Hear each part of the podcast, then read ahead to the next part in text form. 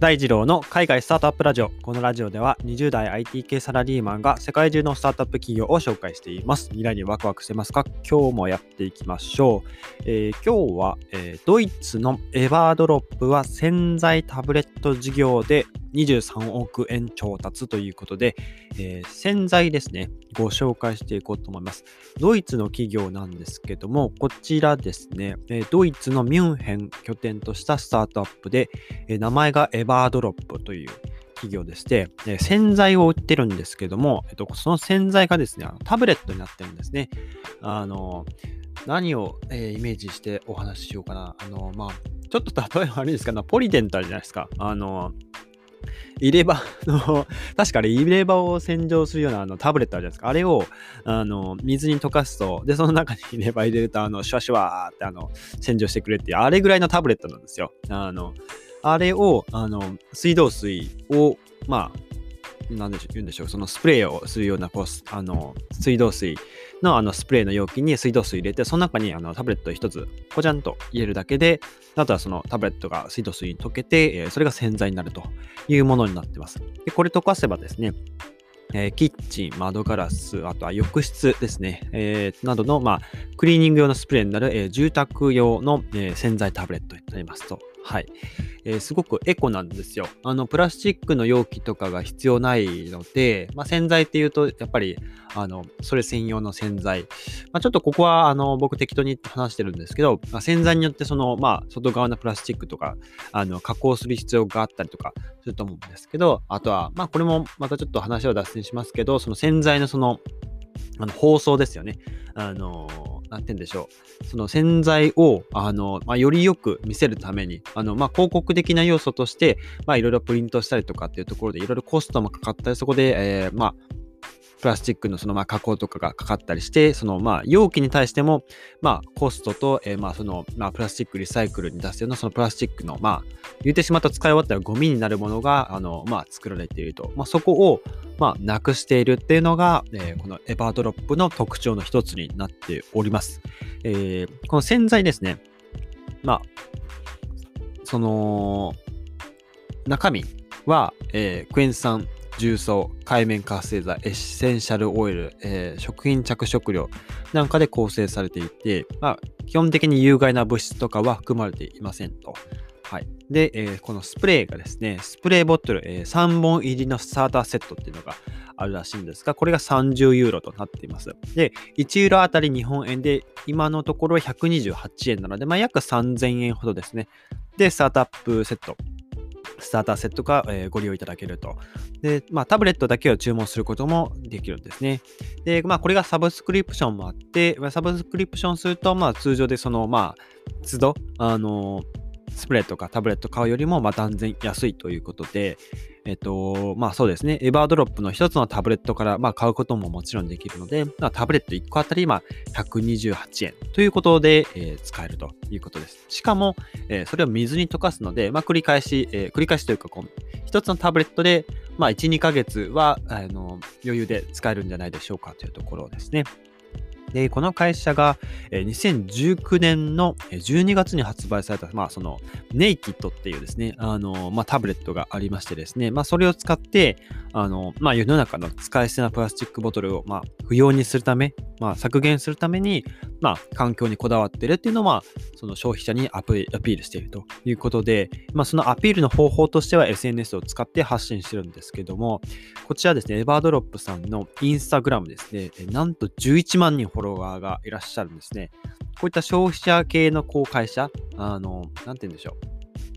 洗剤系の会社というか、まあそういったメーカー系の会社で、まあインスタグラムにそんなフォロワーがいるっていうのは結構異例なんですよね。あの、まあ洗剤の、まあちょっと考えてほしいんですけど、日本の洗剤の会社っていうと何でしょうね、ライオンとかあの辺ですかね、顔、顔ですか、あと顔かな？うん、そういった洗剤系、えー、まあ、あれは洗濯用の洗剤とか売ってますけど、ああいった、えー、アカウントでインスタグラムですよ。まあそういったこう、映える写真をまあ見せて、えー、まあ、ユーザーを引きつけるっていう、まあ、そのフォロワーが11万人っていうと、なかなか難しいことなんですけど、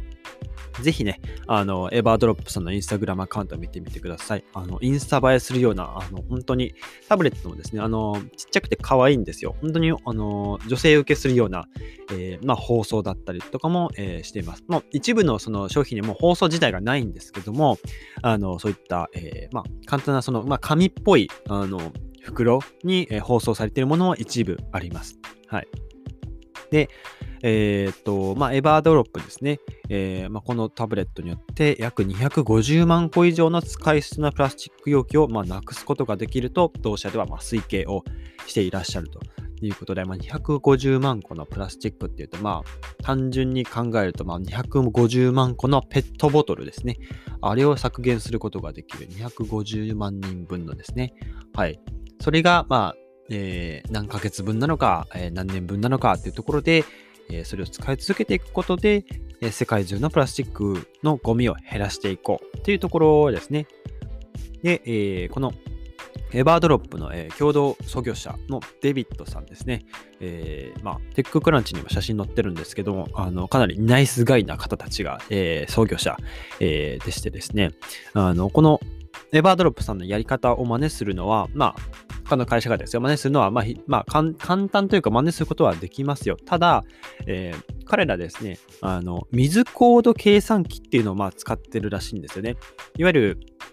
そのエバードロップさんが作ったそのタブレットが、えー、まあその水道水って、まあ水ってこうコードがありますよね。えー、硬水軟水っていうそのコードがですね、そのコードによってそのタブレットの溶けやすさとか、まあそういったところの研究に使っているので、そこの水コード計算機を真似するのはおそらく難しいだろうというデビッドさんはまあ強く断言しているみたいです。で、まあ、洗剤、えー、洗濯洗剤とか、まあ、洗剤の、えー、個別の調合っていうのは、まあ、すごく、まあ、ユニークなもので、これをね、あの、今現在他の国でやってるところは、えー、ないと思いますといったところで、えー、まあ、テッククランチのインタビューでも話していますね。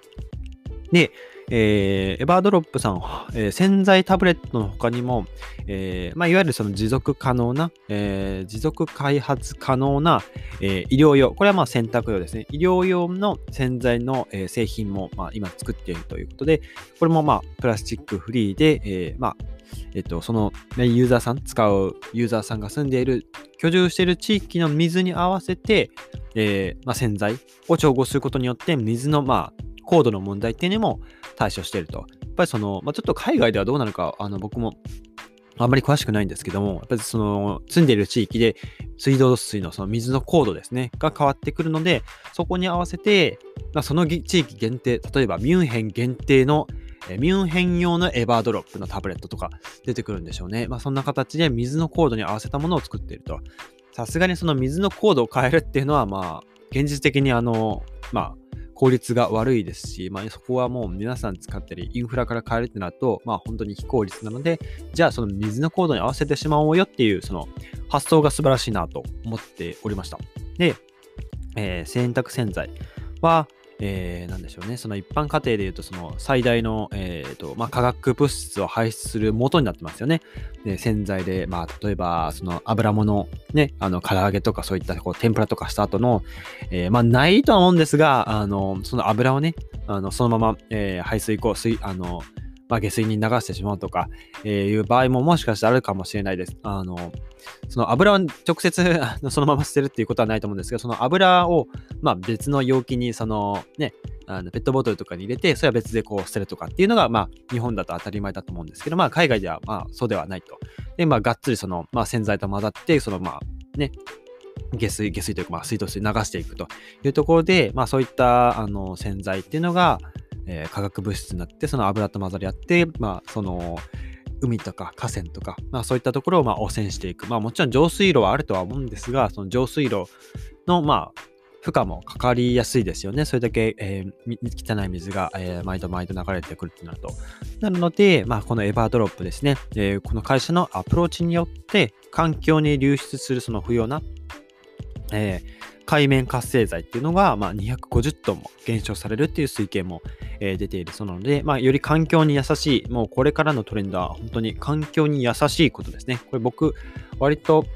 配信であの話してると思うんです。これから伸びるスタートアップは必ず環境ですね。あの環境に優しいエコでクリーンな、えー、ま、製品を作り出している、生み出している、ビジネスモデルを展開している会社が、えー、必ず伸びていきますね。はい。というところで、えー、この会社、エバードロップさんですね。まあ今、今現在、従業員が50人ぐらいで、え、頑張っているそうなんですが、え、これからも注目していきたいと思います。え、で、このエバードロップさん、残念ながらですね、あの